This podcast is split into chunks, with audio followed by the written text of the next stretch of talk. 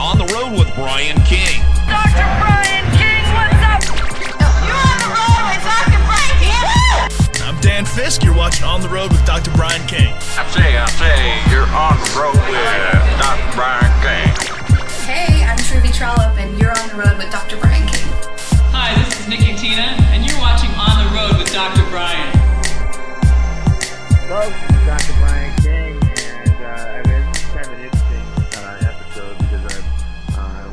I'm, doing this one via phone, but I, I was recently in Detroit, Michigan, and there was this crazy snowstorm uh, that happened. I know snow is not something that's that's unusual in Detroit, but what was unusual is that this was late March, uh, and they had a very mild winter and uh, and suddenly uh, out of nowhere these, these massive winds came through and knocked out the power.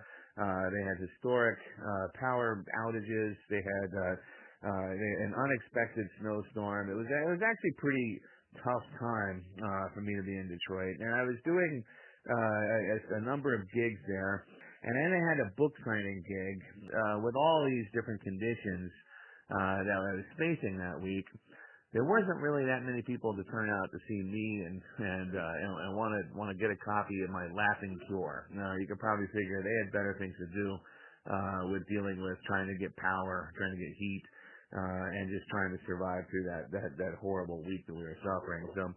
There were, however, a few people uh, that attended my my signing, and I don't even know if they they knew I was going to be signing books. They just happened to hop in, uh, maybe to get out of the cold, uh, maybe to come in and brave the weather.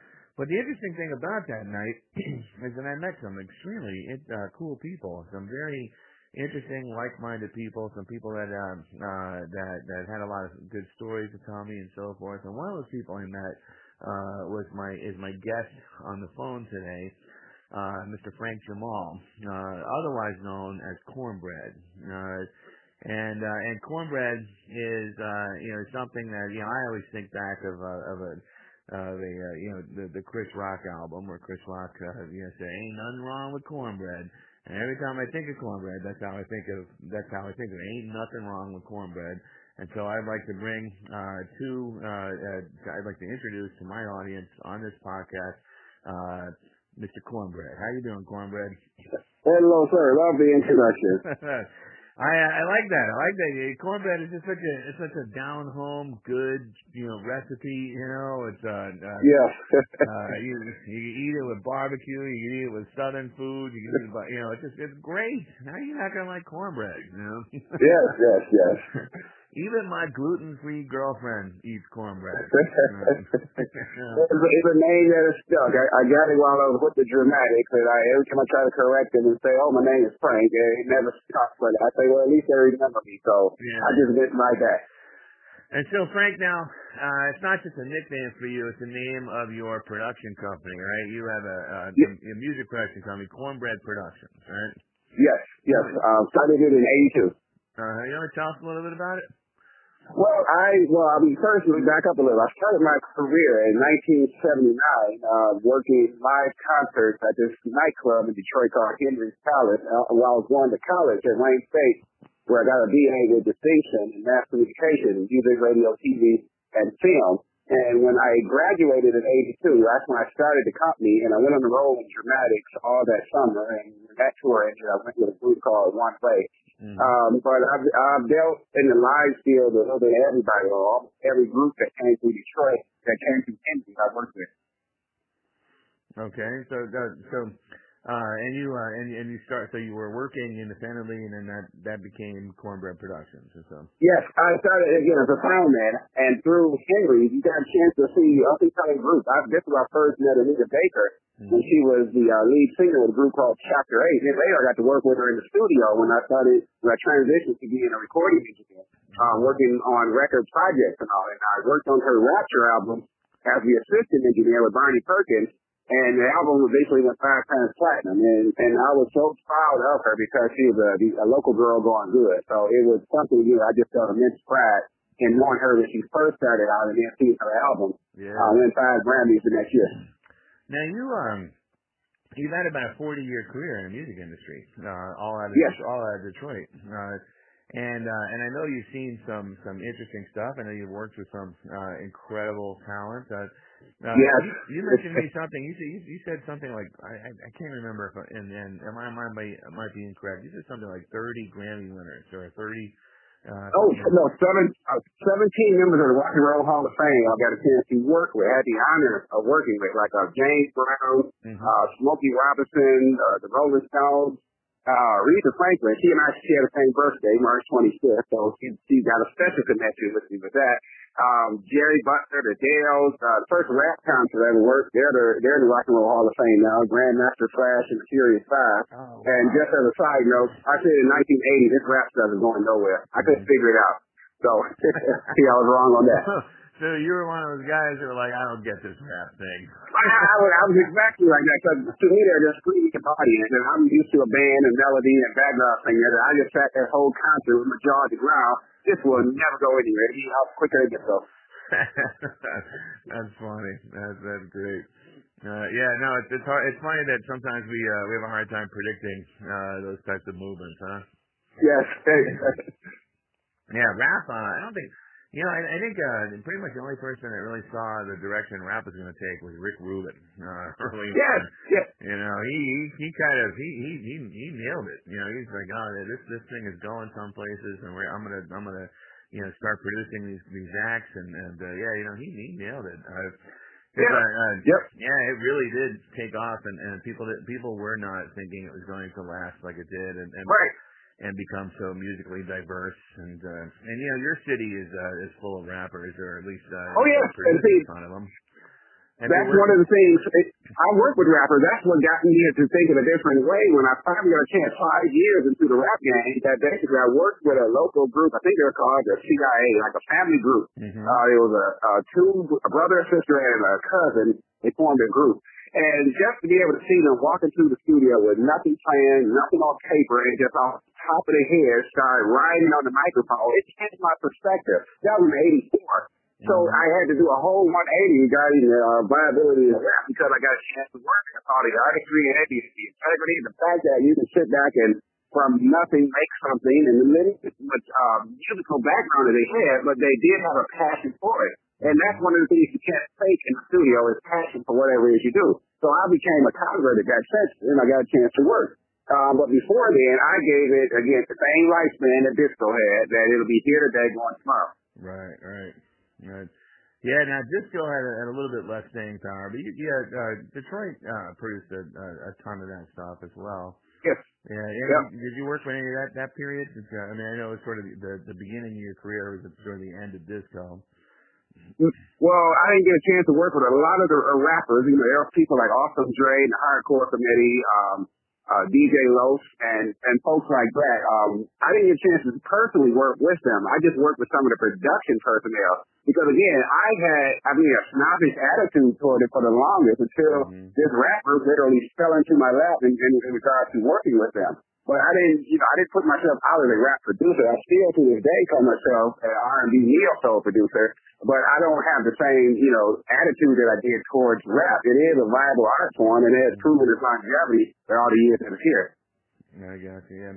The uh, is, is rap uh, uh, now now what what would you say is more is more dominant in Detroit nowadays? Is it uh, you know a, new R and B or or, or hip hop? It's more rap has like basically dominated the charts for so long. So so many rap artists. I, I know a lot. Um, this year the Detroit Music Awards, for instance, coming up in May fifth. So you go to those award shows. There's a lot of rap artists who are up for awards, and various producers I know from behind things like Tony Green, T Money. He was part of the G Funk era out in California with Warren G and Dr. Dre and Snoop Dogg and things like that. He's from Detroit, and I know him very well. Mhm. He's a, a, a veteran bass player, and I've worked with him in the studio with our other artists um, that he has produced. But you know, I'm not known as a rap producer here in the city because again, it's just like having your specialty. You'll go to those who have that niche and the pedigree. And I let folks know up front, I have worked in it. In fact, I worked at every field of music in Detroit except classical. So country, gospel, rap, rock, all of that I've done. But I tell folks what my specialty is, and that is R&B and neo soul. hmm And there's a lot. And, and who are some of the? Uh, now, I'm, I'm that's that's one genre that I'm not up on as much. Uh, uh, Uh-huh. Who are some of the, the the the newer artists coming out in that area? Um, and rap or R&B, which one? I know the old school R&B artists, you know, the old Motown. Oh, okay. I like that, but I'm Oh. talking about new stuff. Well, one of the most phenomenal I've seen in the last uh, few years, I, he, he's my little crush that I had on her, a singer called El Benet. Uh, she's a background singer with Kem. Kem has made his mark uh, for the fact he went, you know, basically from nothing to superstardom by doing it himself in the beginning. And she is one of the first artists signed to his new label. I got a chance to work with her in the studio, and she's just, a, a, I mean, she is just so good to work with, and the voice was phenomenal. Then I got a chance to see them in concert at the Fox Theater, and I'm on her album, uh, assistant engineer on that. Uh, other uh, local acts, uh, worked with a Christian rap artist named Legion. He, to me, he's just woefully underappreciated because of his immense talent. So he's somebody that I say on the bubble up. Um, there's also a producer named Trump. Uh, uh, uh, he, that's his nickname um, from the days when I was at the disc studios out in Eastpointe. Just various people who, again, you see coming up, and at some point you'll see them at the Grammy Awards and say, okay, I knew it back then. You have destined for greatness. Hmm. And so and and so that's the that's sort of the new crop. Uh, and you worked with Yeah. and you worked with all these old school people. You worked with talent Yeah. uh, all through the years. I mean, a 40 year career. That's amazing. Uh, Yeah. 40, 40 years doing what you love. Uh, you know, never. Now, have there been some ups and downs? I mean, have you had to like to, I don't know. Uh, uh, uh, has there been a point when it looked like you know mu- music wasn't happening and you had to consider something else, or was it always Oh, oh. for you? Yes. I don't think you can find any creative person that will say it's just been uphill and bitter road. There are times I've had lights cut off, I had the gas cut off, there are times I've had to shake the couch cushions to see if I had bus money in the cushions.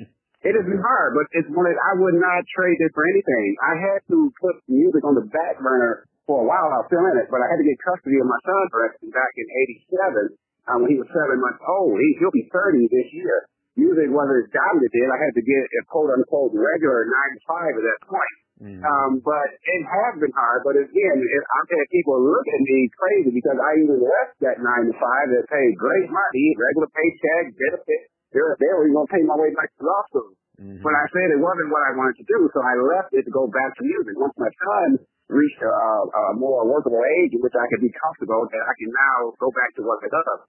But yes, it, it, it's been hard, but to me, it's one of the best fields ever. I, I hope to be in a way like Prince. You know, he lived in the studio, he died in the studio. Yeah. That's the way to go out. You know, doing something you love. So no, I have no regrets on it, and I always highly recommend someone to get into this. And I think it's I I think that's true of a lot of creatives.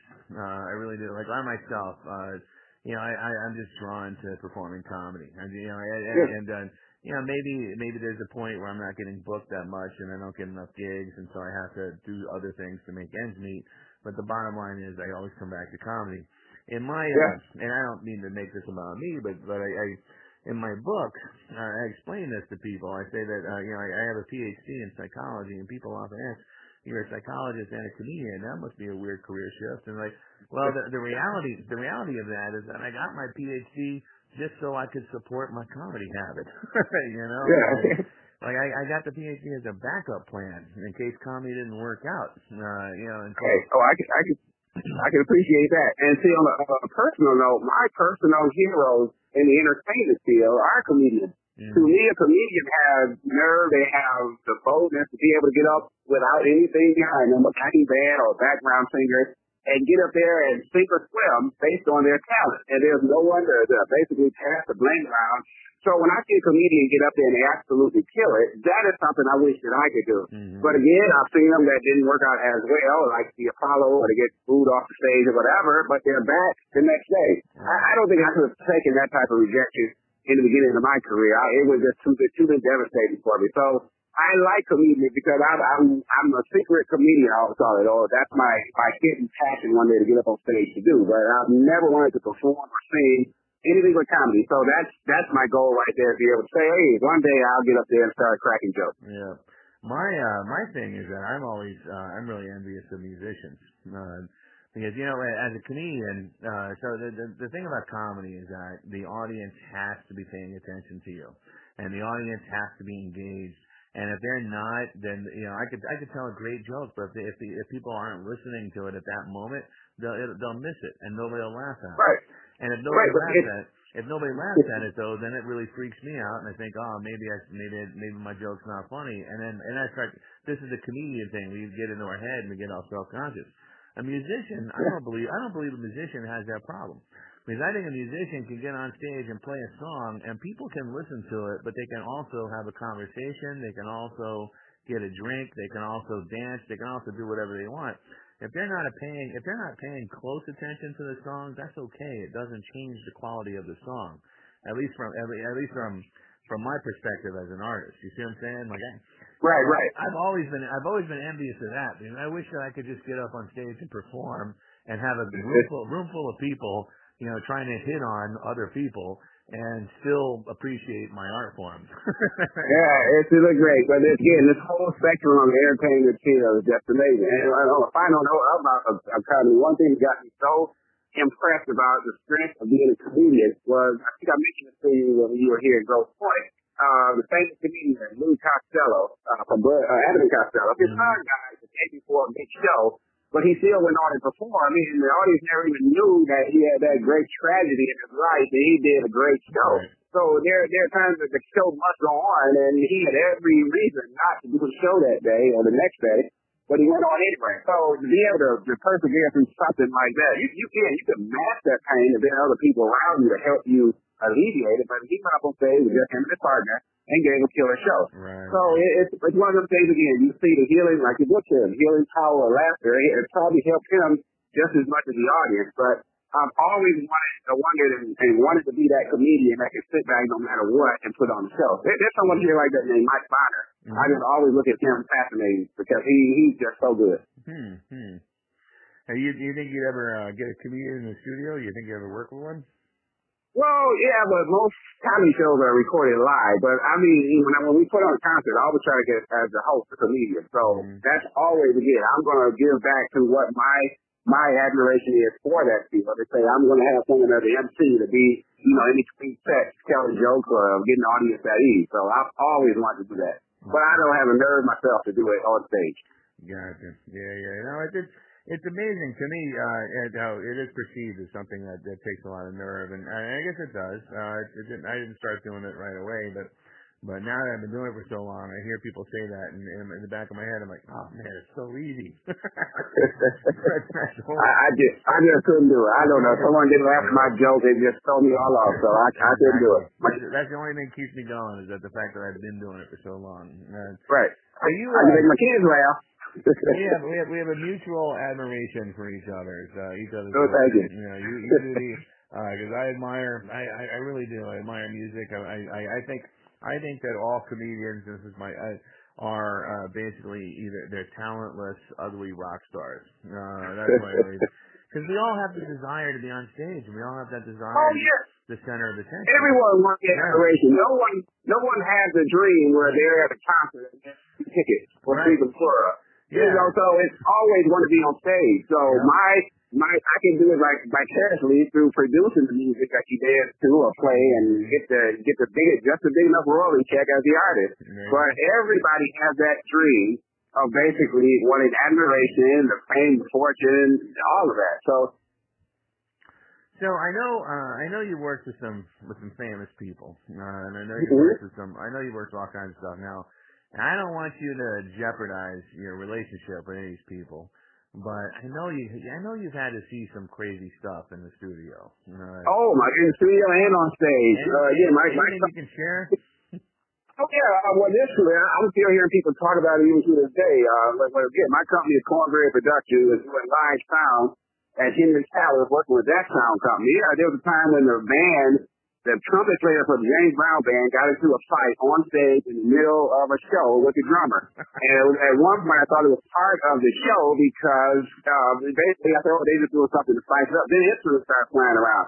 So it wasn't part of the show. Actual fight. And, and the drummer hit the, the trumpet player in the head with the stick and it was on. And it, that they were warming up for James Brown. When he came out, he laughed it off and got them to apologize for the audience on there. But again, that was in 80, 85 or so. I still have people talking about that to this day. Um, it's just so many. Again, my my uh, working with Anita Baker, I had to remind her in the studio, oh, I'm the one that used to be working with you at Henry, and I always thought she was just so drop dead gorgeous when, when she was singing with Chapter Eight.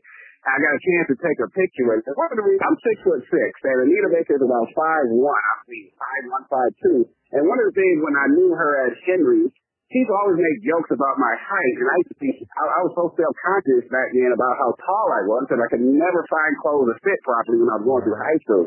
So I, when I would try to actually talk to her, like throw a rap to her, and she would make jokes about my height, it just basically blew the confidence out of my scale. So she was of them quite in love type things. But I've always told my I told my kids about that story. But it was one of the things that when I met her in the studio, she still had jokes about my height. But I finally got a picture with her and all. Nice. So it's it's just a lot of stuff that, that went down. so you never got to hook up with Anita Baker. No, no, I just say one day. Now, now I got my got my shot. I, I said on Beyonce. I say my future ex-wife. Anita, it, it, it, it's funny you should mention her. I just, Anita was a, a, a, a just incredibly beautiful woman, and and she's held it Yes. together as a, as, a, as an older woman. Pretty, she, she doesn't look too bad. yes, no, yes, yes.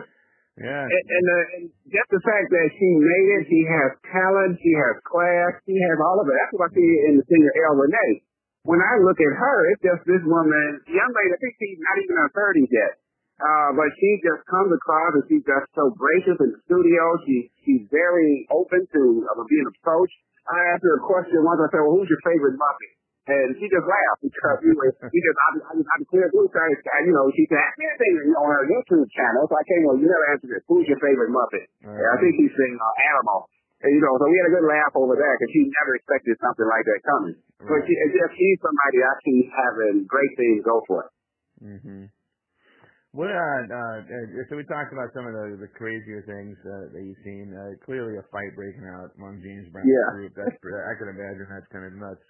What are some Usually, it usually is a fight.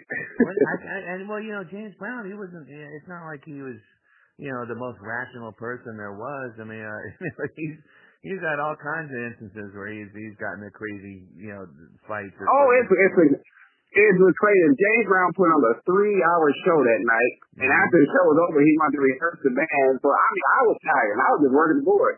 And this guy, I don't know where he used to get that energy from. A three hour set. And again, that was something I had never seen before. It's like sometimes the entertainers are so interested in getting money to get off stage that basically that's what they're playing for. Right. He wanted to move. It's like two, three in the morning.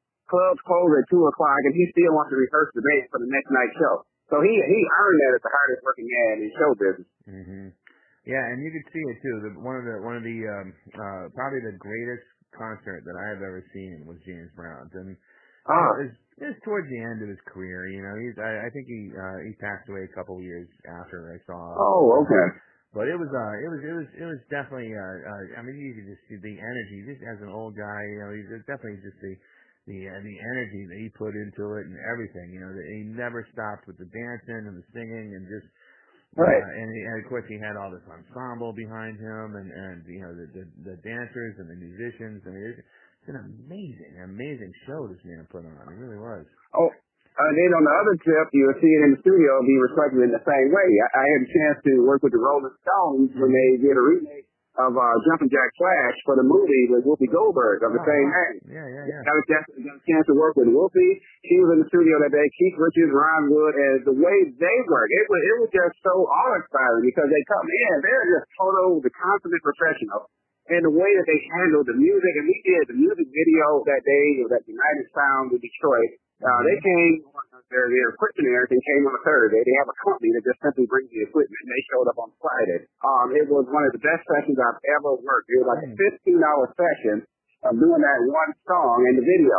Mhm. And uh, Steve Lillywhite was the producer and engineer. I'm sorry, Keith Richards was the producer. Steve Lillywhite was the engineer, and I was the assistant on all of that. But got a chance to talk with them, and this was around when Color Purple maybe was a couple of years older at, Mhm. at, that, at that time. And talking with Whoopi regarding that, and just seeing just how these folks interacted with just everyday common people like myself. You know, I'm I call myself a little bit above the uh, chewing gum level in, in importance and they still took the time to sit back and talk with me and Aretha. Again, we, we talking about my birthday and our birthday. Yeah. She's just, a, just one of the most down there people ever, and got pictures with everybody. So it was just Oh, great awesome. working with him in the studio. That's the one thing I like to hear. Like people who there there are certain people who who have made it, and it's not and, and you know talent talent is one thing, but you, in order to truly uh you know get the public behind you and support you and all that, yeah, I think you kind of have to be a good person, you know. And Oh yeah, and almost all the uh the the, the ridiculously famous people I've met uh, have been just just absolutely you know wonderful people to to to, to interact with, you know.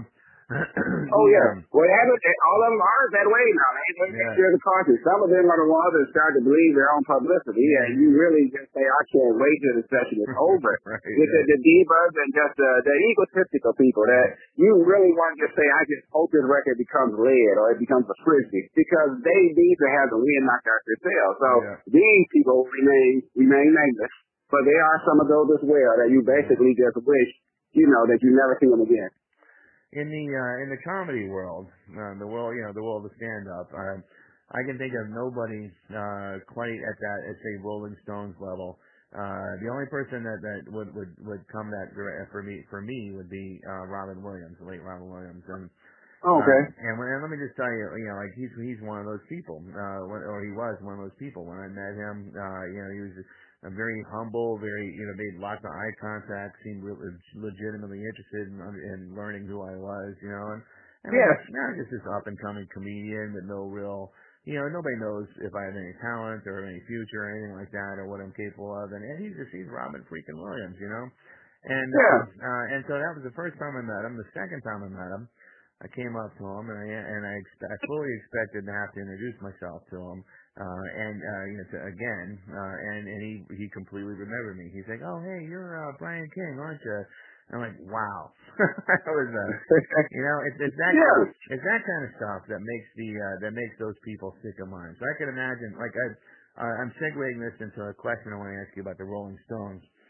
So, Mhm. um, uh, so I have I've never met uh, the Rolling Stones, uh, and in particular, uh, Keith Richards is the one I want to ask the question about. Uh, in my book on the Laughing Cure, one of the things I talk about is how laughter uh, is, is um, uh, helps us to live longer, and it does. That's a that's one of the things that I talk about in my book. And then one of the uh, examples I use in my book is Keith Richards, uh, who has uh, has lived, you know, uh, what what a lot of people would consider perhaps maybe beyond his expectations, giving Give it his lifestyle. Yes. exactly, yeah. you know. And, uh, and and so and, and a lot of people uh, now I don't, I'm not attributing it to anything because I have never met Keith or anything like that, but I but I have um, I have heard and read that he's an incredibly uh, laughing laughable kind of person. Like he laughs all the time. His his laughter uh, is almost he's he's almost known for it more than his than his uh, bass playing. Is that what what what was your impression of Keith? Well, in the first, he he he came across to me as just again a regular average person you would bump into at the supermarket. No air of superstardom or haughtiness. He would talk with you in between breaks. He gladly took pictures, you know. And then to me, that is a defining point when you again as the assistant on a session, I was setting up everything, running this, running that, but you really you don't too much attention other than what is the main focus, the instruments, the song, or whatever, make sure the tape is not catching on fire. But for have to have someone at that level, like Aretha and George Michael was in the studio, the same thing. Um, they're talking in conversing with you just like you would talk about the ball game or the last episode of Star Trek. Just regular people. I mean, it wasn't much laughter in the sense of, you know, we got time to do jokes, but just to be able to get an autograph, a picture, to conversate with this person, it means the world. Mhm. There, there are people like that again that you think at their status that basically you got to make an appointment just to say hi. Then he wasn't like that, and so just friendliest person, you know, that at that level that I've met. hmm That's very cool. Yeah, maybe maybe someday my my my my career will, will cross paths with him, but uh, I highly doubt it. Uh, Oh, it is. It's just good. And there are people, just like um, I worked at a studio called Soundkeep up on Puritan. And, and again, you need the people there. I got to work with the four tops there. Um, I got to meet Luther Vandross Egan there, but there was this one producer, his name was David Was. He, he him and his brother Don Was, was the group Was Not Was. And I used to ride my bike to the studio, which is about four miles away, four or five miles away, and, and I rode it up until it got too cold to ride. And it was still cold in like mid-October, and I would bundle up, but I didn't have gloves. Mm-hmm. David Was was going to California and basically saw that I had no gloves, handed me the gloves and say, here. It's just the little things like that after all of these years you still remember because he just basically said, you need me more than I do. I'm going to California. And I rode my bike home and always had me remember that because again, I, I still say the people who look at the little one, you can tell how someone is or how they treat the less among us. And I wasn't someone basically of a known name, a known name or anything like that, just a lowly assistant engineer. And basically he looked out for me. Always remember that. And so David Was gave you the gloves off his off his hands. Literally, literally. And so I rode home that night and I was like, I always was thankful. There, there was a producer named Ollie Brown who Wow. personally sought me out just to include my name in the album. Uh, he was a drummer for many years, a famous session musician, uh, played with Raydio and Ray Parker. I think he played on some of the Rolling Stones dates, but he was doing this group called Firefox and I was working on that album. And he personally hunted me down in the studio that day to say, hey, where's your name? I'll make sure you're included in the credits. And very few people had done that that I worked with. So I was always impressed by that too. That's fantastic. Yeah, I gotta be honest with you. As soon as you started talking about uh David Was and Was Not Was, it popped in the back of my head. I've had that song "Walk the Dinosaur." Uh, Yeah. I was like, I haven't thought of that in forever. No, it's only you know, open the door, get on the floor, everybody walk the Yeah. like, what a what a dumb song. Uh, yeah. maybe it meant something more than I than I interpreted it as, but it was a fun song, and uh, they, It, was- it was just fun in the days, especially where Guy was. They're, they're a great group. Yeah, certainly made that made them some money. But I just yeah, this, I'm talking about now. I got now I got to now after this interview, I'm gonna listen to that song. Uh, Okay. Just, to get it out of my head. Know, walk the dinosaur. That's funny. so uh, uh oh man, I had, a, another con- another question for you. Oh, so you, you um. 40 years, man. You you've been in this business, and it sounds like you have definitely uh, uh, had some some incredible successes, and met some interesting people Oh yeah. uh, you have a, you have a, uh, I'm- I'm sure your, your, your discography, uh, produ- uh, producer credits is just, you know, pages long. Uh, Oh, it's it's there. I'm, I'm not gonna say I'm patting myself back. Say, oh, I got I got uh, Dr. Dre and Quincy Jones breaking out in the sweat, but it, it's definitely respectable. I'm working currently with this group called Chokwe and a one called Exact XAQ, a female group. Um, um, I will also teach about the music industry at Schoolcraft College. It's called Inside the Music Here. So I've segued that, my experiences into the classroom. mhm. Um, and I, within the last couple of years, I got drafted as being an actor. So I'm in my third movie. Uh, a friend of mine was a producer and director, and he wrote a part just for me. So I'm, I'm gonna have Denzel, you know, keeping sleepless nights as I started that field. So. You know, you know, this is, uh, Frank's taking over. But, yes, uh, yes.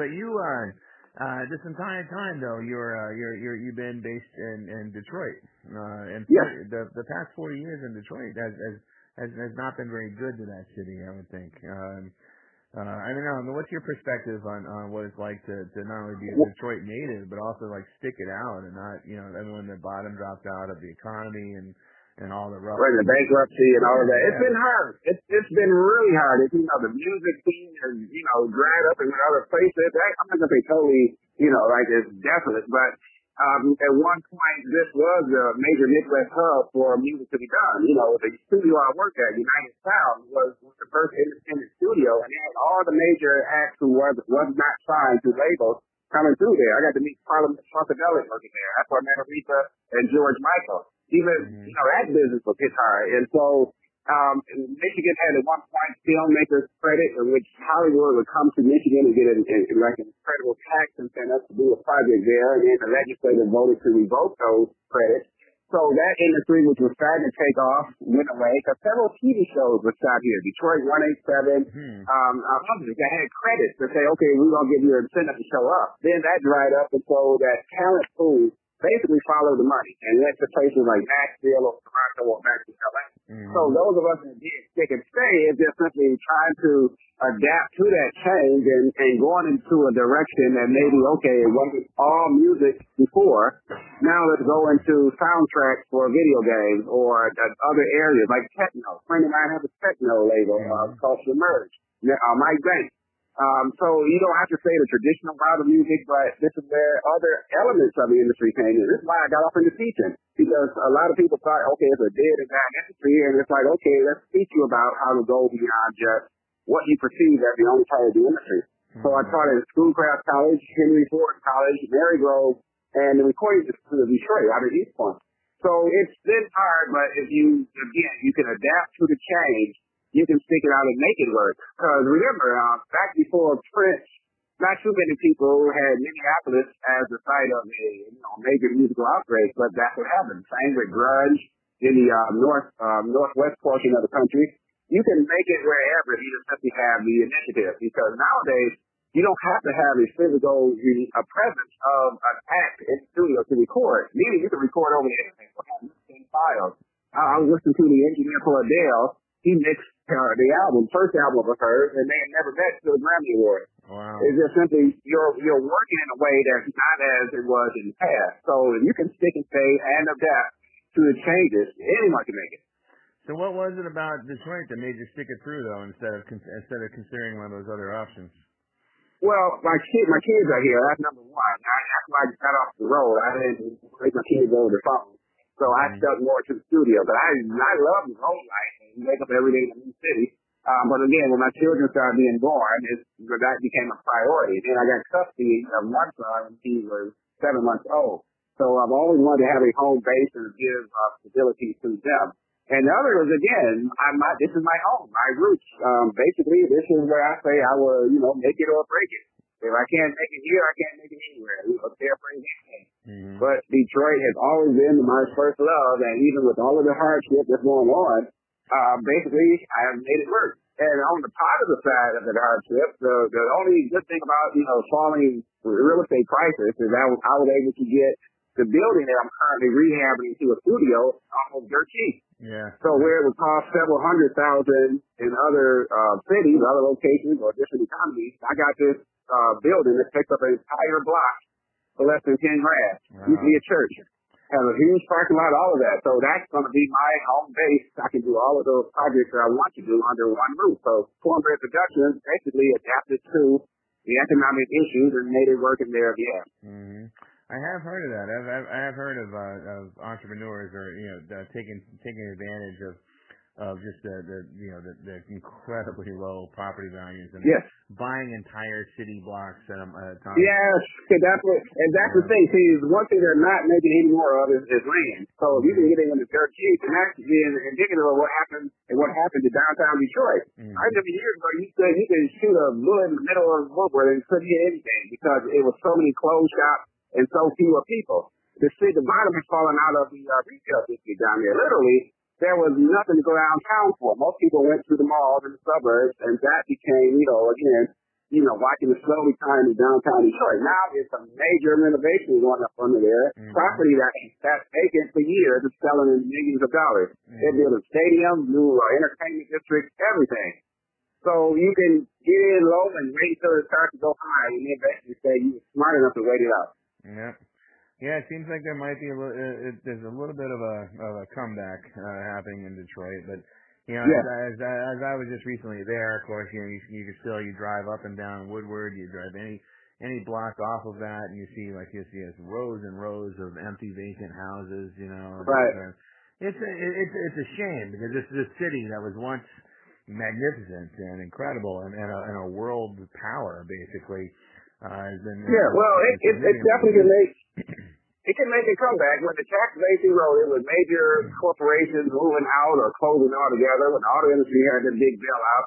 So it, again, it can only go down so far before it builds itself back up. And those of us who have given given the city the best of us, the tenacity to stick it out, uh, or like Harold Wallen say, the tenacity of a cockroach, basically it can only get better. So it, it, it's the downtime, basically hopefully they're in the rearview mirror. But I'm banking on it, the investment of my Mhm. studio and my production company to make it make sure it's happy. So I'm going to do my part to say let's bring it back up. Very cool. I think of uh, when you when you think when I think of um, uh, yeah, a lot of the rap that's coming out of uh, Detroit now and has been you know for the past you know decade or so. Uh, I think of uh, I think of it being heavily influenced by the the economy uh, and uh, and some of the national stuff. Uh, you know, and and right now I'm thinking uh, obviously Eminem. Uh, you know, is hit is is pretty Eminem and D12 hit pretty hard by Yes. by economic uh, you know misfortune and stuff, and talk a lot about that. Uh, and uh, and then of course Insane Clown Posse and the entire you know y- you know group of uh, of, of of artists that come out of that horrorcore kind of genre, which Right. which I think like I see too. yeah, like uh, so you know, and if I and it's, and it's, it's not just them. There's a ton of artists that, that either they produce or artists that, that replicate their style, or it's just Right. uh, there's a ton of that where it's like uh, where they, they they rap about like scary or overly offensive or or just you know just downright just awful lyrics when you really think about you know the the, the what they're what they're talking about. But it's all based on that current economic situation of that that that is so uniquely uh, portrayed in Detroit. Uh, and uh, and so I, I, I guess like like I don't know when when I hear when I, when I see that genre of music, I, I think I react to it very similarly to you might have reacted to uh, the rap when it first occurred. yeah. this ain't lasting, uh, but you know, Right, right, right. but it does seem to be lasting. It does seem to be I don't know, it's a, a, a, a bigger and bigger piece of, of what uh, Detroit is producing musically. Right. It's, it's so much. I'm sorry, go ahead. do you see that influencing other genres as well? Like, uh, yeah, uh, you know, maybe some of the, the, the you know, the R&B stuff, or, or, or are they starting to, to, you know, maybe get darker in their lyrics, perhaps, or? Oh yes, and that and funny you mention that because one of the things you'll see when you go to the Detroit Music Awards, they're held every year, uh, is that artists you'll never get a chance to see in person or work with. You're hearing gospel, country, rap, rock, all that back to back, and you do see that influence. Um, for instance, a lot of uh, gospel is, you know, get, uh, get controversial in the sense that you can play the gospel music in the nightclub. And they say, oh, that's not speaking of the Lord. You can dance and shake your butt to it. And so you see the elements of rap and hip hop get into gospel, even with country. There are country artists that basically have people up in arms because it's more, they call it young country. Mm. And, uh, and, uh, uh, I can't forget, they have the, they call it hip hop. H-I-C-K, hip hop. Oh, nice. In which you rap. And I said, wow, this is just amazing, that little cross-pollination of the genre. But, yes, you start to see the elements of the, uh, again, negative side of it. That's my big pet peeve, is that basically, I had, I had um, young rappers come in the studio, barely out of high school. One was 14, writing lyrics about, oh, I'm going to put my gat in your mouth and pull the trigger. I said, what do you know about a gun at Mhm. 14? Yeah. And he, this guy got, you know, both parents at home, goes to a great school, and he said, well, this is what sells. And that's the bad part about the industry, that people get in and do whatever, and rap sells tremendously, but you got to talk nonsense in a lot of cases in order to be heard. I, I'm working with this rap artist. Her name is Rolanda Matthews. And basically, uh, and she's going to be someone to watch out for as well. Up Kool-Aid. Um, and basically, we got to work on the name. I think that's going to be a trademark issue. But she's going to be someone who, when you listen to her, she has spirit, she has heart, she has more to say than just talking about shaking a the club or getting juice nonsense. So it, it's, it's, it's again, it's a, it's a positive sign in the sense of where the music can go, but sometimes you look at it and say it just gets stagnant because everyone is trying to imitate everybody else. Mhm. Mhm. Yeah, yeah. We'll see. Hopefully, things things continue to evolve, and that, and, and and that's what makes that's what makes art one of the one of the great contributions to our culture. You know? Yes. And again, I love it. I love this field. Yeah, I love it too, man. And, and I really enjoy talking to you, and I really appreciate it. And I, and I know we can go on and on, but I like to cap these in about a half hour. So, uh, so we're gonna wrap it up in just a minute. But let me, uh, Okay. as, we do though, uh, let, let me give you a chance to plug uh, a couple things. First of all, I want you to plug uh, for my, for my listeners and for this and for anybody who might be uh, following my my social media. I'll put this on on, on uh, other aspects as well. But let, let's listen. Like, make, give me like like three or four artists that you think we people should pay attention to you to to. Oh, okay. As mentioned, uh, you got uh, uh, Rolanda Matthews. Uh, there's an artist named Legion, Christian rap artist named Legion. Uh, the two bands, uh, two groups that I've started in studio, they're called Chokwe, C-H-O-K-W-E, and Exact, X-A-Q, uh, UFO and R&B group. Um, and again, one of my favorites that came, that's coming up and hopefully she'll be big is, uh, El Renee. Mm. Uh, she sings with Kem and it's on Kem's label. I'm, I'm just so proud of her and just a little contribution I did to a project. I just hope to see her at the Grammys, but she is an amazing young lady. Okay, so well, everybody listening, we'll, we'll, we'll keep an eye out for those. Maybe we'll look them up. I'll see if I can put some links uh, when I post this uh, uh, this podcast to make it easier for people to follow up with that. And uh, and, Okay. corn, and cornbread, how if people are curious about your career and getting in touch with you, man, how should they go about uh, finding out finding out more about you? Well, my email is cbreadproductions at yahoo.com. Cbread, I couldn't use cornbread for whatever reason on Yahoo, but cbread, all one word, cbreadproductions at yahoo yahoo.com. Uh, that's my email, and I'm always looking for new singers. I keep saying singer because I get 10 rappers for every one singer. So Mhm. R&B and neo soul singers and models because we have various video projects that we're doing as well. One of which, of course, is a movie called uh, Fatal Brew. Will be out this August. And I'm just acting for that. Hope to contribute music to the soundtrack. Uh, but Cbread Productions at yahoo.com. All right, man. Well, cornbread, man, thank you so much. It's been a pleasure talking to you. Well, thank you for giving me the chance to talk. So definitely nice talking to you while you're in Point. So thank you. Thank you. And folks, uh, this has been another episode of On the Road with Dr. Brian. Thanks for listening. Talk to you later. Bye bye.